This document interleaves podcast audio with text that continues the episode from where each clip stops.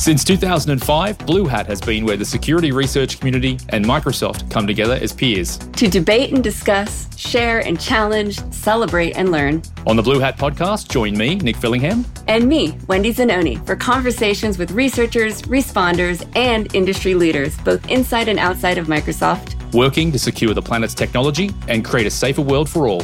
And now, on with the Blue Hat podcast. Hello, everyone, and welcome to the Blue Hat podcast. We are super fortunate to have James Forshaw on our show today.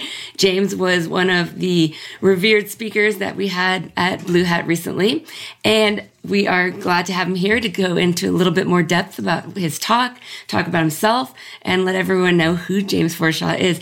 James, if you want to give us a, a brief description and a hello, and we welcome you here. Thanks for having me. I'm James. I work at Google in the Project Zero team, which are a team of researchers, security researchers, finding interesting vulnerabilities in a wide range of products, including Microsoft products, which is my particular specialty. And I've been doing this, I've been looking at Microsoft products for security vulnerabilities for around 13 years now. I think my first CVE is from sort of 2010 and it's uh, always always new stuff to find and always new interesting bugs to uh, to discover, which is what I enjoy. When did you join Google? I joined Google about nine years ago now, so 2012, uh, 2011. Before then, it was I was at a security consultancy called Context, who unfortunately are no longer with us. They are part of Accenture these days, but uh, in that time, it was independent work and I was doing work on .NET framework research. Have you always been in this part of the business? Have you always been in, in tech? What, what's if we go a little bit further back in the time machine? Where do we first meet James Forshaw? that's a that's a bit of a long-winded answer to that. Well, that's what podcasts are for, aren't they? I've been playing with computers since I was very young. My father was a TV engineer. Like he he well he fixed uh, TVs, and his brother-in-law owned a computer shop. And so my father's brother in law would give us computers once in a while and like, hey, just you can play with this computer. And we got like an Atari 800 a long, long time ago. Probably betraying my age a little bit, unfortunately. Um, and I, I, I was able to like take the magazines and write out the basic programs and play with them. And so I've, I've always had computers in my life, even from a young age.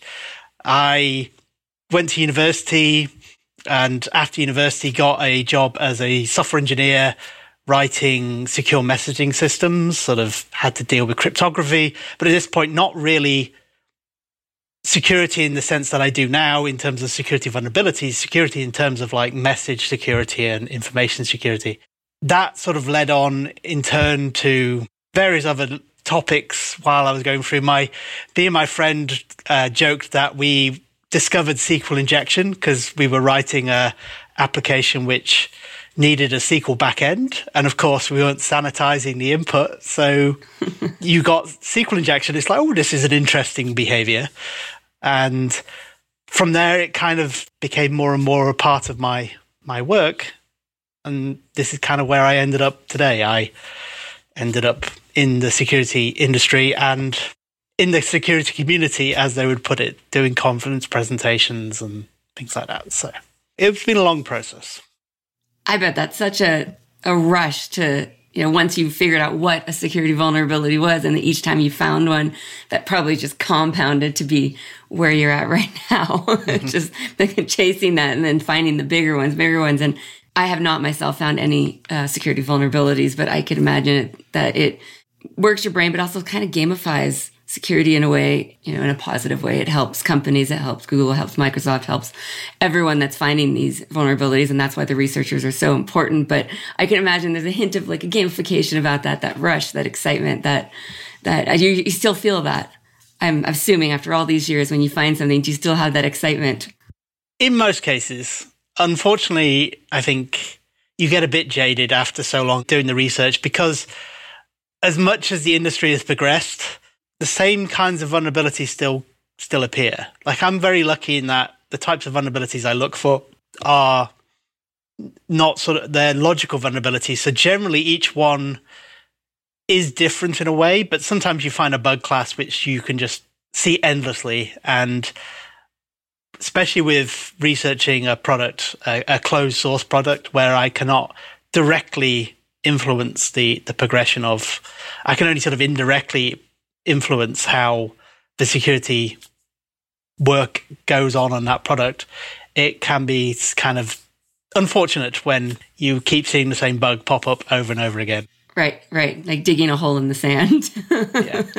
Could you expand, James, a little bit more on logic? You, you talked about the types of bugs that you hunt for are sort of more logic based. Could you just sort of like compare that to other types of vulnerabilities and, and why it is that you go after logic based bugs and vulnerabilities? when I mean a logic bug, what I'm what I'm really referring to is I'm working within the parameters that the application was written or the product was written. So some developer has written a particular se- sequence of operations, and I'm just trying to find some way of circumventing the security checks which are being done as part of that operation. Or, or of course, sometimes there is no security check, and that is the logical flaw. This is usually contrasted with something like a memory safety vulnerability, where you could argue it's kind of a logic issue in a, in a sense from a really low level perspective. But in reality, what those vulnerabilities are trying to do is cause sort of undefined behavior in applications. So it's not that you're circumventing a, a, an existing logical flow. You are basically breaking the operating model of that application so that it does something completely unexpected, such as jumping to, to completely wrong memory address when it's trying to execute code. So those are usually the two main categorizations. Now, there's lots of blurred lines between the two. Uh, there's a lot of overlap between them. Like you may exploit something in a way which is common to perhaps both types of vulnerabilities. But the reason I look at logical vulnerabilities rather than memory corruption vulnerabilities is just personal preference. Like going back to the sort of gamification concept, there is an aspect of it's like a I'm trying to solve a puzzle of some kind. And sometimes it's a case of you you can see a particular issue with the logic but you need to start bringing in other aspects. It's like this is only a vulnerability because some other piece of code can be interacting with this, and it's finding that crucial key to unlocking that vulnerability. Whereas for things like memory corruption, a lot of the discovery of memory corruption usually boils down to sort of automated analysis like fuzzing and things like that, where your efforts and your your interest lies in writing the best fuzzer as opposed to finding the vulnerabilities, if that makes sense, because you're that's where your knowledge and your experience is going into, as opposed to the specific finding the vulnerabilities. Because once your fuzz is written, you just run it and hope that loads of cool bugs fall out. That makes total sense. I, I get that. You described that well. I didn't know about the difference, these two differences, but the descriptions you said, I think that those listening will really appreciate that. Thank you. So, do you approach the way that you search for logic based vulnerabilities sort of in a similar? You, is there a pattern or is there a, a sequence of events that you sort of take that is common when you are hunting for a logic vulnerability? Or is it you know, are you relying on sort of creativity and and intuition and sort of sniffing out responses to input and, and sort of seeing where things go. Like, is every single logic vulnerability that you find yourself uh, discovering different? Uh, I mean, obviously they're all different, but is that pattern and that process in the way that you get there? Are there some some similarities? In general, I have a process to my research, and research processes is, is usually quite individualistic. Like I do it in a certain way, other people do it in completely different ways.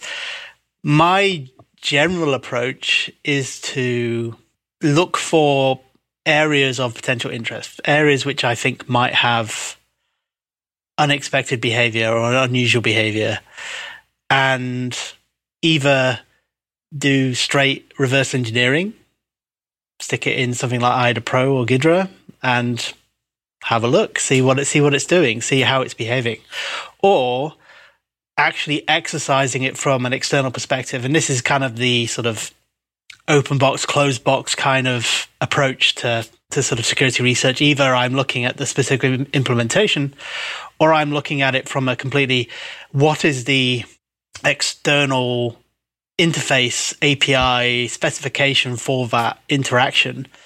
Is there any obvious bugs in the interaction? Like it may be a case I read the specification. Microsoft publishes quite a lot of protocol specification for inter network communication. You can look at that and go, oh, there's an obvious logical flaw in, in this thing. I wonder if, in general, especially with Microsoft documentation, it's usually a post hoc representation of what was actually implemented. it's not it's not a design in the sense that it was written before the implementation. It's a documentation of how the implementation functions. And so I can look at that and go, huh, interesting. Like this is written in a certain way. Like a, a vulnerability I found last year was the documentation specifically stated you're supposed to pass this magic number as this value. And it turns out that when I dug deeper, this magic value was actually uh, an index into a table which could change between different versions of, of Windows. And so you had this situation where the documentation was saying, oh, it's number 42. And of course, 42 depended on which version of Windows you were on. So like that was an immediate vulnerability because it's like, why 42? There's, there's an obviously a reason. Well, that's that's the meaning of life. That's that's why it was of course, Ex- exactly.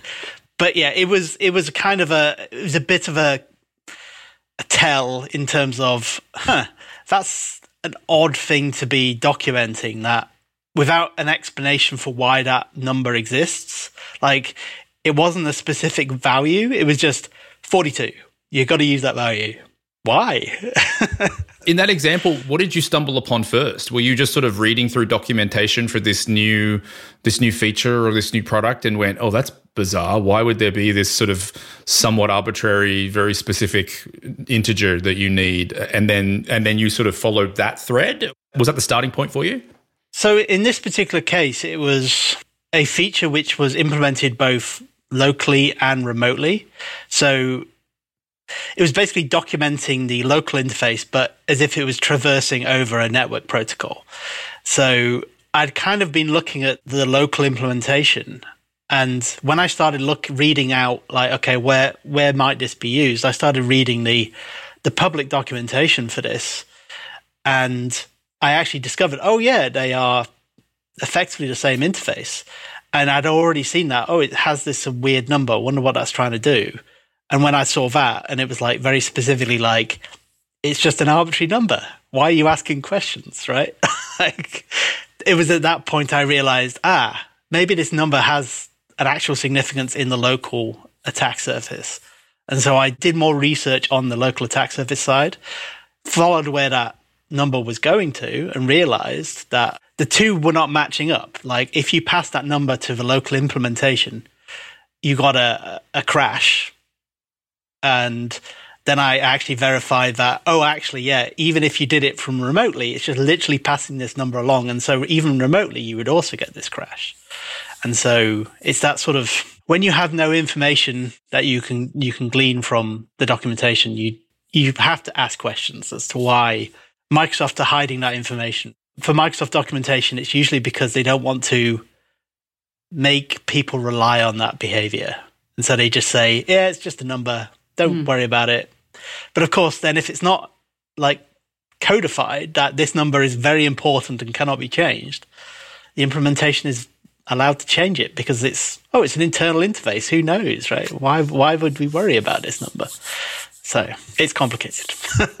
it's complicated, but it's so interesting, which leads me to the next question. You spoke at Blue Hat, as we mentioned in the beginning, and you gave a great talk on writing your own security tools.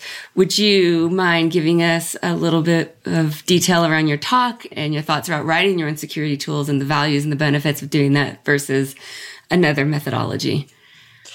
Yeah. So when I was asked to do the talk, it was like, how, what can I, what can I actually present? Like, I, I tend to do very technical talks but I thought uh, maybe maybe a more high level sort of call to action type of talk would, would be good because I genuinely believe that obviously tools, the whole point of a tool in any general sense is to improve our ability to do something. And in security research, having better tooling allows you various different benefits. Like one of them is just simple automation, like making your life easier. I spend a lot of time in a disassembler looking at things, looking at artifacts, and it helps to have simplistic tools which take some of the drudgery out of doing that reverse engineering because there's only so much time I can spend on doing it. And every t- every moment I spend not finding bugs means that fewer bugs get found. Like if, if I am having to constantly do manual analysis of certain areas, then it becomes very difficult to to find the bugs. You just run out of time. It also helps massively in pinpointing areas of interest. When I find a bug class, it's usually there is some sort of commonality. For example, it might be that a certain API gets used on a regular basis, and you can do tooling which just looks for use of this API. And if you're going really fancy, you can even write tools which automate a bit of that actual analysis and even see if that calling that API is using the vulnerable bug class. Because it may be a case of just calling this API is not enough. You've got to pass a certain value to it or a certain a certain type of behavior associated with it. So again, you can kind of use that, at least for my work, to reduce the areas that you need to look at and to pinpoint attack surface that you can then do. I can do my manual analysis on. It's one of those things that without having this tooling, I think I would be massively less productive in finding vulnerabilities. And it helps that I have a developer background, so I can spend my time writing tooling which not only can be used by me, but also I can give out to the community. Which is one of the good things Project Zero allows me to do is that I'm able to open source my tooling and allow other people to benefit from my experience and my, my development time.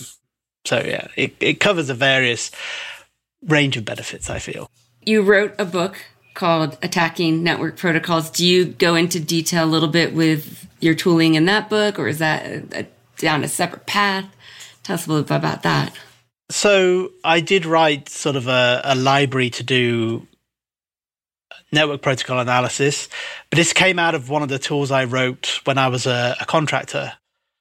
It was common to end up on a a customer site doing a contract job. Every time you had to do that, you had to wipe your machine because you weren't allowed to cross contaminate information on, on your laptop between between customers. So we only had like a stock set of tools, your classic sort of pen tester, type tools. Maybe we had a copy of Nessus on there. We had things like Burp to do web application testing.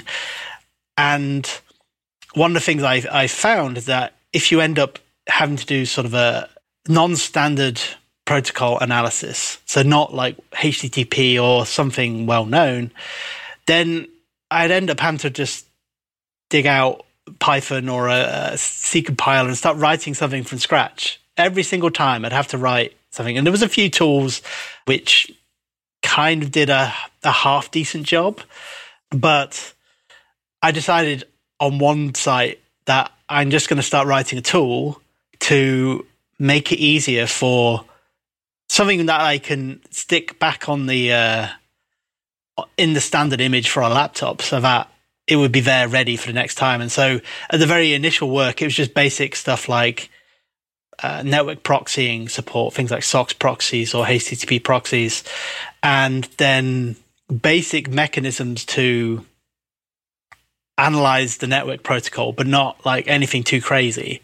But over time, I spent a lot of a lot of effort making this a better and better tool, and it had like a, a fancy graph view, and you could actually program a lot of it, the analysis without ever having to write a line of code. You could just draw something in a graph and go, aha, this part of the graph, I want you to pop up a dialog box with an edit hex editor and I can modify the packet and do that. And it ended up being quite a comprehensive tool. So it was that from that that I decided to write this book on my experience of trying to hack network protocols. And yeah, a kind of that book came out of the act of me writing a tool to automate the actual work of doing this sort of stuff. So yeah, it's kind of all tied in together in my, in my career. I'm so you talked about how there were some tools that existed, but you know, it sounds like they didn't meet your needs. And then the title of your your talk at Blue Hat 2023 was "Why I Write My Own Security Tooling," and you should too. Can you talk a little bit about this sort of ethos of while there might be a good tool out there or a tool out there, here's a scenario when you should maybe consider actually writing your own. I assume part of that is so you can learn, right? And you can sort of learn more about how does this thing work, uh, educate yourself sort of behind the scenes, sort of what's happening at a you know, machine code level or whatever. But there are amazing tools out there. You are contributing through the tooling that you write and release. When should a researcher, when should a hacker, when should anyone consider writing their own tools? And then I think the second question is you have a developer background. What do you do if you don't have a developer background? So I suppose on the on the first one, the the time to write your own tooling is any time you have uh, enough time to, to write your own tooling. If if you're on a, a contract job where you have a week to finish that that project, maybe then is not the time to start writing brand new tooling. The, well, it depends. Like, like when I started writing that tooling, I, I was talking about we were there with like five or six people, so it wasn't just me who was the sort of linchpin of that work. So I could spend my time writing a tool, which then aided my colleagues during the testing.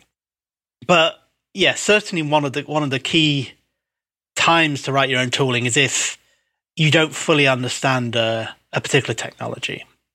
If you have very little experience of, say, a particular network protocol or some sort of authentication scheme, or even just like talking to APIs on a on a Windows machine, then relatively simple tooling to to interact with that feature might give you interesting insights into how it's supposed to work, and you're going to have a better outcome from a researcher perspective if you can actually fully understand a particular technology and in general, I don't think reading documentation is, is a great alternative sometimes because it can be written very, very poorly.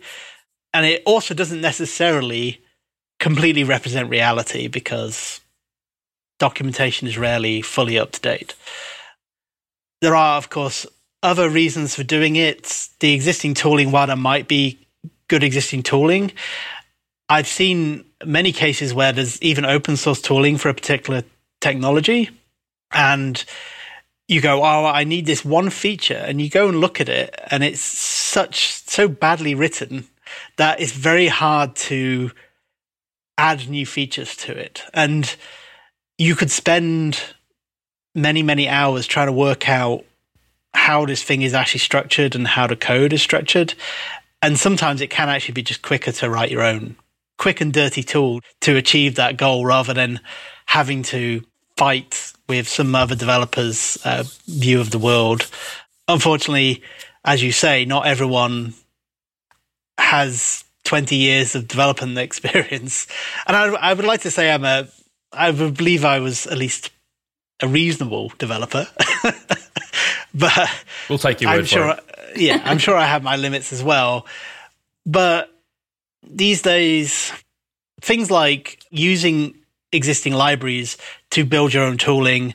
Like Impacket, for example, is great for all the various different libraries it implements or protocols it implements for things like SMB, RPC, has authentication protocols like NTLM, Kerberos. If you want to write some sort of bespoke application to talk to a Windows server, then writing a bit of Python and loading in the Impacket library is probably a good way to start because Python is relatively low. It's relatively easy to get to learn. I'm sure it's quite hard to master, but it's it's something which you can just spin up, and it's has that nice immediacy of giving you feedback quite quick. Like if you've done something wrong, it's going to tell you probably fairly quickly that you've messed up. And rather than having to go through a compile cycle, and of course, pretty much every system these days, even Windows has Python. Well, technically Windows doesn't have Python, but if you type Python in, in the command prompt, it will tell you to install it from the store. So it's something which is just there on every system. And the same can't be said for guaranteeing you've got a, a C compiler and the attendant problems of writing code in C, which you have random crashes because you've done an off by one error or something like that. And it's also why I write in, in .NET. It has many advantages. It's been useful in cases where you've got application control technologies such as uh, AppLocker, things like that, because generally it bypasses a lot of those application control technologies because it can be run out of memory without ever having to be officially loaded as a DLL.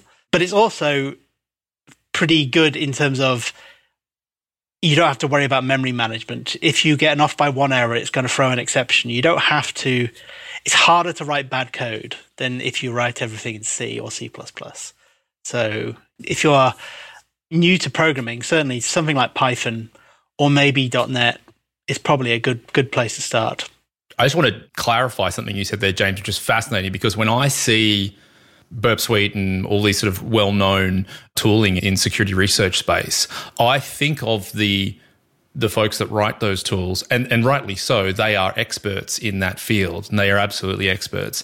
But I think of the thought process as someone has expertise and then they have that expertise and then they go and build a tool so that others can sort of share from that expertise while that is true it sounds like not having expertise in a particular domain is also a really good reason to go and write a tool. Like you want to dabble or learn about something that you don't know about. Instead of waiting to become an expert and then going and write a tool, you actually write the tool as, or you start writing tooling as a way to become an expert or to learn more about it, which I just think is a fascinating piece of insight. Did I get that right? Would you agree with that? Yeah.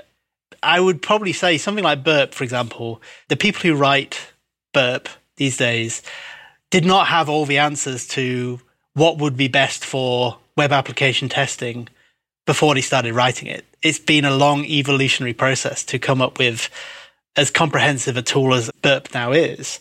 But of course, they also have researchers on staff who can add new features as they find new and interesting vulnerabilities by using Burp to find them. So it's kind of a, and one of those sort of large scale tools. There is this sort of cyclic aspect to it that you use it to find bugs and you use it to find new features and then you go well it would be easier to find this this type of vulnerability if I just add this new feature to my tool so that you kind of go back in in and of itself, and that can then maybe find even more bugs and even new and interesting and complex vulnerabilities. But of course, also writing a tool, having some sort of concrete thing that you want to implement is also a good way to learn programming.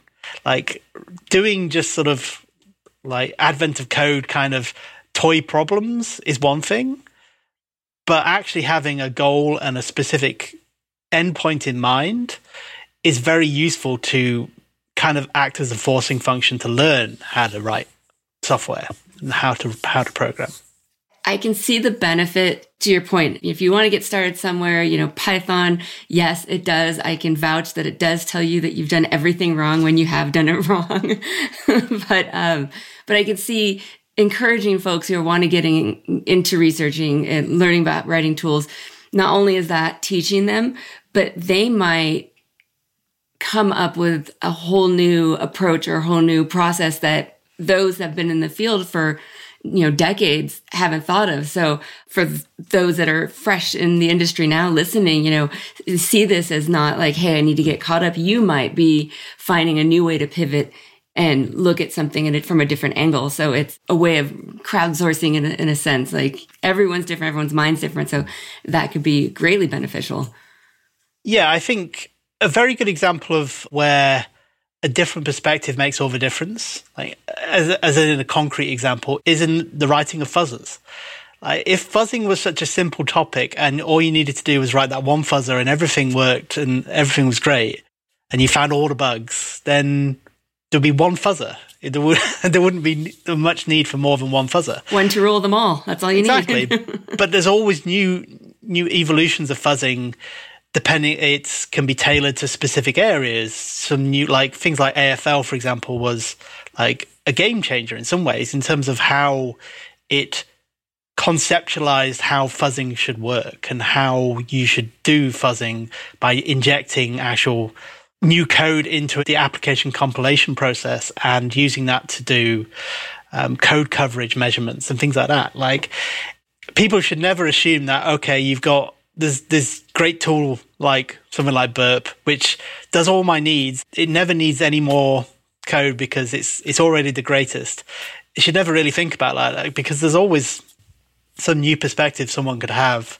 I'm stuck in my ways in many ways. I because I've been doing it for so long, I have blind spots which are probably never going to be resolved because in some ways I don't need to because it still works. Like right. my, I can still find bugs using the techniques that I'm using today. But of course, a new entrant into the industry could, could easily come along and completely upend anything I'm doing by thinking differently, thinking in a in a new and interesting way, and certainly tooling can can help in that regard. Like coming up with a new, an interesting way of fuzzing or analysis of of logical vulnerabilities, almost anything, and that's just how it works in in this industry. Up until, of course, AI takes our jobs. Of then course. we don't have to worry. Of course. When people have asked me, why did you get into technology? And I said, I would like to survive the singularity. Please keep me. Speaking of uh, being set in your ways and been doing this a long time, uh, you have a long history with Blue Hat. You won the first Blue Hat Prize and you've been a speaker many times. Can you give us a little bit of an overview of your, your tenure with, with Blue Hat? yeah. So, yeah, over the years, I've always enjoyed attending at the very least. In the old days when it was like an invite only thing, it was always kind of a, a privilege to be invited and then even more of a privilege to be invited to speak. A lot of my interactions with Blue Hat have come down to the personal relationships I built up with Microsoft over the years. One of the reasons I even entered the Blue Hat Prize, as, as Katie Moussouris will always tell the story of, is that we met in a pub in London and she said, I've got this new thing. I really want someone to enter hint, hint, nudge, nudge, do you want another beer? and so I thought, I'll see what I can do. it's one of those things that in these days where you've got, for example, companies acting as, as brokers for uh, security vulnerabilities, like the sort of HackerOnes of, of the world, where they're, they're the ones managing things like the bug bounties and the interactions with researchers. I think it there's definitely a, a, bit of a loss that you don't get to talk to the vendor themselves. Of course, some vendors just don't want to talk to, to researchers at all.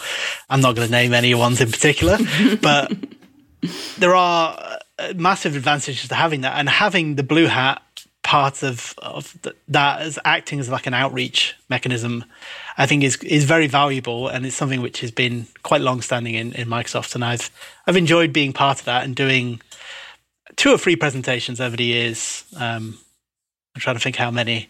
Unfortunately, it seems that all the videos of my my participations have vanished, have been erased from the internet. we, have so, got we've got a backup VHS somewhere. I'm sure we yeah, get that to you. I'm I'm I'm hoping I, I'm hoping I didn't imagine it all. Maybe maybe I did. but yeah, then you get to do silly stuff like getting presented with a large comedy check on stage for your uh, your contribution to to Microsoft security. Did you actually get to keep the large uh, check, the large parity so, check?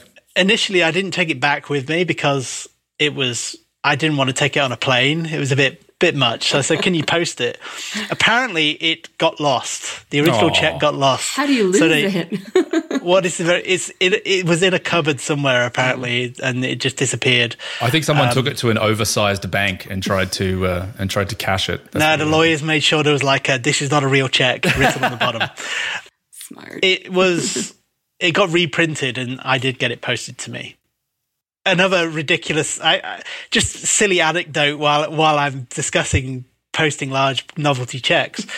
another thing I got from that was Microsoft sent me sort of the original Surface, like Surface One, the original x86 Surface, yeah. and of course it comes in two parts. You get the screen and you get the keyboard, and I got the screen, but the keyboard was coming separately. So it's fine. Okay. And then one day I was sitting at work and I got a phone call uh, from a from a delivery company saying, "Hi, yes, do you have a forklift?" It's like, I'm sorry, what?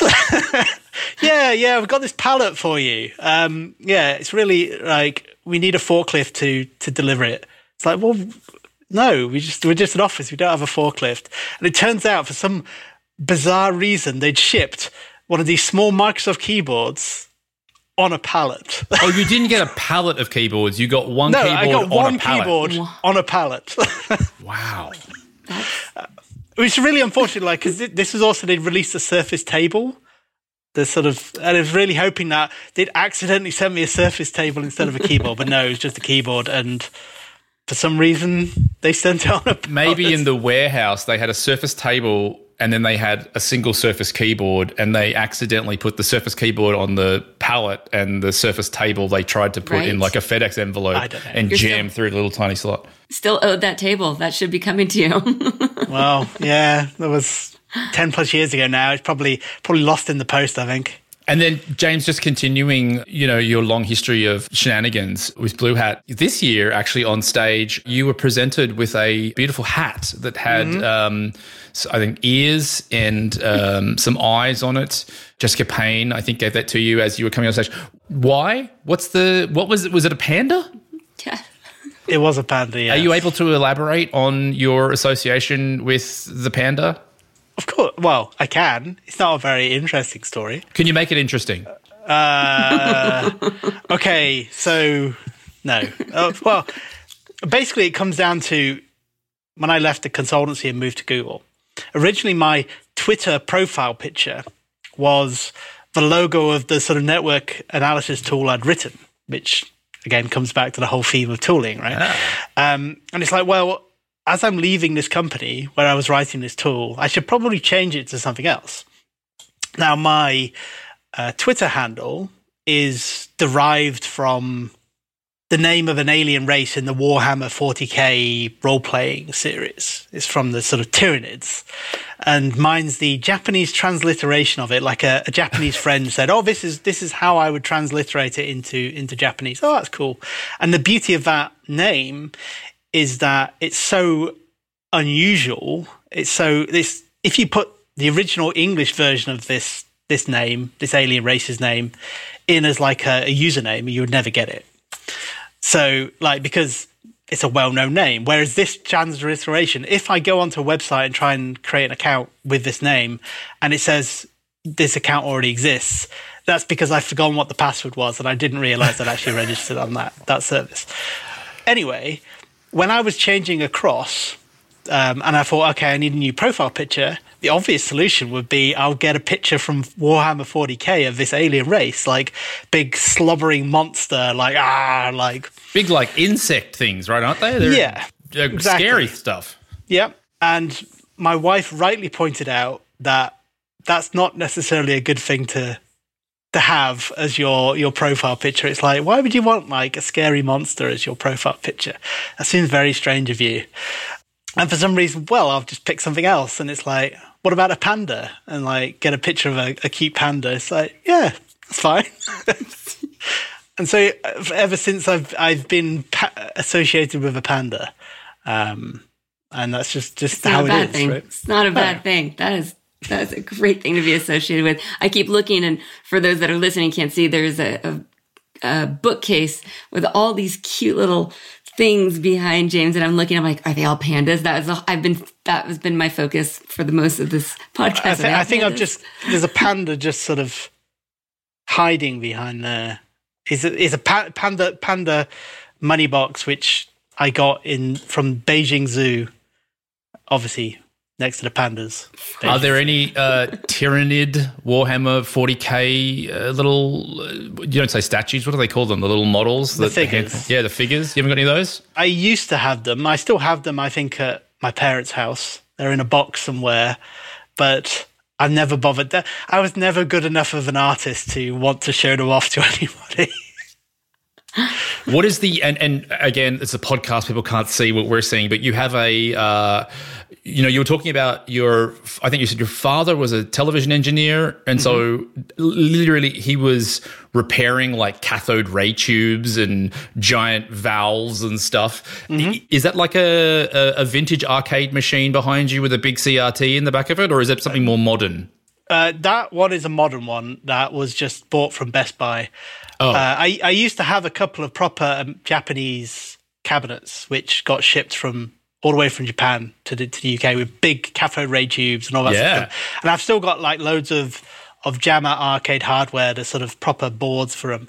Um, but unfortunately, when I, I downsized from a house then to a, a two bed flat on my own and then to a two bed flat with my wife, as she is now, it had to be uh, it. One of them, one of them I sold. One of them ended up in the uh, consultancy company. We used to play Street Fighter at lunchtime and things like that and I left it there when I carried on. So maybe I'll see if they still got it and see if I can reclaim it at some point. But uh, it was, uh, yeah, it's one of those things that you think they'd be.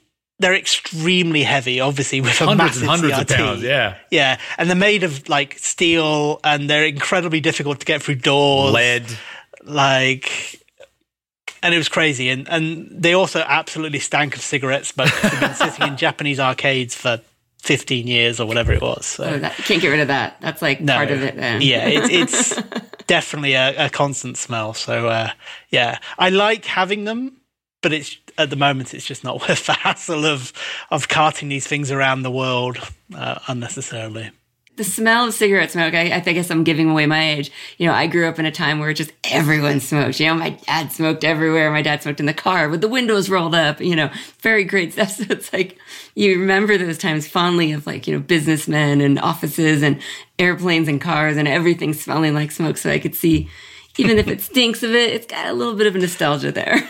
uh, definitely. And I've got the, again, people aren't going to be able to see them, but I, I do have my a packet of, ja- Japanese. Oh. So on on the Japanese ca- cabinets, they would have ashtrays, right, for all the different like this is a Taito one. So this is from one of the Japanese uh, games companies, and they just have them on on the arcade machines in Japan. And it's like, yeah, I have it just to put in. Uh, put in some coins and, and my keys and stuff. Oh, that's the, that's the best use of an ashtray these days. yes. James, you've been incredibly generous with your time, uh, both for Blue Hat and for Microsoft at Blue Hat 2023. Thank you so much. Before we let you go, you are literally today planning on getting on a plane and flying to Israel for Blue Hat uh, IL. Can you give us a bit of a? I mean, people will be listening to this episode after Blue Hat IL has happened. Yeah but you know give us a little bit of a sneak peek of, of what you're going to be discussing there. And and then if you would like to we'd love to know what else you're up to and and what we can maybe hear from you coming up in the in the near future. So the presentation at blue hat il is going to be on the workout i had been doing on windows authentication. So i spent about 12 plus months looking at different areas of windows authentication mainly focused on things like Kerberos, but also looking at uh, things like credential guard, remote credential guard, trying to find as many sort of vulnerabilities as I can in those sort of areas. And I found the wide ranging of like RCE in authentication protocols. I found information disclosure bugs. I found authentication bypasses. And obviously, I'm going to talk about bugs while I'm there, but I'm also going to talk about some of the process that I went through, some tips on how to debug some of these areas, like how do you debug LSASS on a running system? How do you debug the isolated process for credential guard, which is normally running in a in a virtualized environment, which you can't trivially debug, but there are ways of getting it to run so that you can at least run tests and do analysis of it from the perspective of of like user mode execution. And so yeah, it's it's kind of just that culmination of of what I've been doing. As for the future, that's a bit less clear at the moment. I've been doing a, mainly Chrome work of late. I am one of the owners of the Windows sandbox on in Chrome, which of course is also used by by Edge as well. It's pretty much the same code, and I'm always looking for new interesting features of Windows that I can like increase the security of the sandbox in, keep my C skills up up to date when where necessary. Um, so a lot of that is really where I'm focusing because I go I have my ebbs and flows on security research, and I'm definitely sort of in a, in a sort of low point where I, I am losing a bit of interest in in the short term, so I'm gonna I'll focus my time on doing software development as opposed to security research. So at the moment, I have no no bugs in the queue with Microsoft, so which is a somewhat unusual position to be in. I usually at least have one kicking around, but I'm sure I'll be back in six months or so when I found some new interesting area to look at. James, thank you very much for being here. It's been a pleasure getting to know you through Blue Hat and then also through this podcast. You have dropped a million interesting tidbits for folks out there. And I know that there's going to be a lot of questions, a lot of follow up. Is there somewhere that folks can reach out to you if they want to ask questions um, from what they heard here, or maybe they saw you present at Blue Hat and would like to follow up on that presentation? I try and avoid using Twitter these days for for obvious reasons. I am on Mastodon. I'm I'm usually fairly easy to find. Just search for James Forshaw, and if it has a panda on it, it's probably me. Um, but yeah, that's probably that's probably the easiest way to, to, get in contact. Um, or go on GitHub and use the issue tracker on, on any of my tools on GitHub and complain and ask me questions about stuff unrelated to it, and I'll probably get get to it and then close your close your comment. But uh, yeah, great. Thank you again, James. We look forward to the next time we all are chatting again and definitely look forward to you being on the Blue Hat stage again, maybe 2024. But until then, good luck. And I'm sure Blue Hat Israel is going to be successful because you are being part of it. Thank you very Thank much. you. Thank you for being here. Thank you for joining us for the Blue Hat Podcast. If you have feedback, topic requests, or questions about this episode, please email us at bluehat at microsoft.com or message us on Twitter at MSFTBlueHat. Be sure to subscribe for more conversations and insights from security researchers and responders across the industry by visiting bluehatpodcast.com or wherever you get your favorite podcasts.